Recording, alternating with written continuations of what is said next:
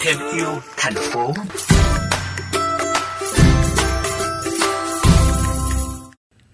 Quý vị thân mến, với ước mơ phủ xanh vườn nhà người khác, chị Phan Diệu Linh ở Đà Lạt, Lâm Đồng cùng Viện Nghiên cứu Truyền thông Phát triển RED đã xây dựng và phát triển mô hình vườn ở khắp mọi nơi. Từ quy mô ban đầu chỉ từ 50 đến 60 cây, này đã lên tới hơn 30.000 cây xanh được mua và gửi tặng cho người dân ở các huyện của tỉnh Lâm Đồng, các huyện lân cận của Đắk Lắk, Đắk Nông. Trong chương trình ngày hôm nay, mời quý vị cùng đến với câu chuyện thú vị này nhé.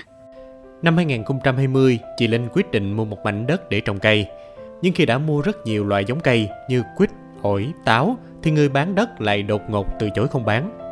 Tuy nhiên không do dự, chị đã đăng một thông tin tặng lại cây cho mọi người và không ngờ số lượng đăng ký vượt xa số lượng cây mà chị hiện có. Từ đó chị đã thay đổi suy nghĩ rằng có lẽ không cần đất vẫn có thể trồng được cây ở khắp nơi bằng cách tặng cây giống và kêu gọi mọi người cùng trồng cây. Có một số cái cây và mình nghĩ nếu mà chờ có đất thì chắc cũng không bao giờ có được à, còn lâu lắm. Và mình à, nghĩ thôi thì không có đất của mình thì mình trồng vào đất người khác. Mình trồng vào vườn của người khác. Mình nhờ họ chăm sóc giùm mình. Rồi thỉnh thoảng mình lại đi tới cái vườn đó để mình xem cái cây của mình. Rồi mình lại có thể nhìn nó ra hoa thấy nó kết trái và mình cũng có được cái vườn của mình. Mô hình phường ở khắp mọi nơi đã được hình thành đầu tiên chỉ các đơn vị trường học đoàn thanh niên nhà chùa xin số lượng lớn thường là khoảng 300 cây một đợt sau này cá nhân hay các nhóm cộng đồng có vườn rộng cũng xin, mỗi nơi từ vài chục đến vài trăm cây. Một số người xin để trồng cho cả xóm hoặc trồng nguyên một tuyến đường. Đến năm 2021, phường ở khắp nơi đã trồng được khoảng gần 2 vạn cây ở Đà Lạt. Chị Rơ ông Molena, một nông dân ở huyện Lạc Dương, tỉnh Lâm Đồng chia sẻ. Thông qua cái việc trồng cây, chúng ta có thể giáo dục được những cái thế hệ trẻ. Nói cụ thể hơn đó là tôi có thể dạy được cho đứa, những đứa con của tôi cách trồng cây, cách chăm sóc cây.